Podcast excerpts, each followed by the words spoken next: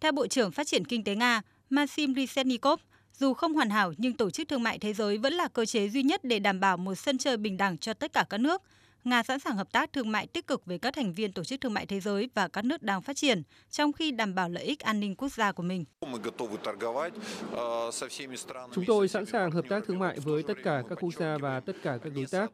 Nhưng chúng tôi cũng một lần nữa nhấn mạnh rằng tất cả các lệnh trừng phạt và hành vi xâm phạm thương mại được áp đặt trở lại bất chấp việc Nga tuân thủ những quy định của Tổ chức Thương mại Thế giới. Chúng tôi chắc chắn sẽ thực hiện các biện pháp tương ứng để bảo vệ lợi ích quốc gia. Tuy nhiên, Nga là một quốc gia cởi mở và vì thế sẽ hợp tác thương mại tích cực với các nước thành viên của Tổ chức Thương mại Thế giới và các nước đang phát triển. Chúng tôi sẽ bảo vệ lợi ích của đất nước mình và tạo điều kiện thuận lợi cho sự phát triển của một hệ thống thương mại đa cực.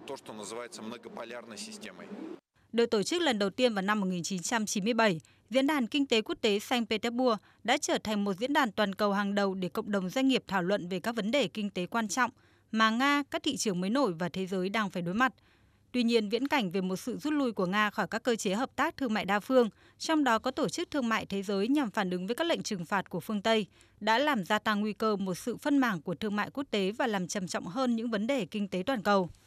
Trong bối cảnh tiến trình toàn cầu hóa và hợp tác đa phương đang lâm nguy, việc Nga vẫn mời những quốc gia mà nước này coi là không thân thiện như Mỹ, Anh, Pháp, Italia, Đức hay Hà Lan đã gửi đi thông điệp về một nước Nga cởi mở và sẵn sàng hợp tác quốc tế rộng rãi nhằm giải quyết các nhiệm vụ ưu tiên mà nhân loại phải đối mặt.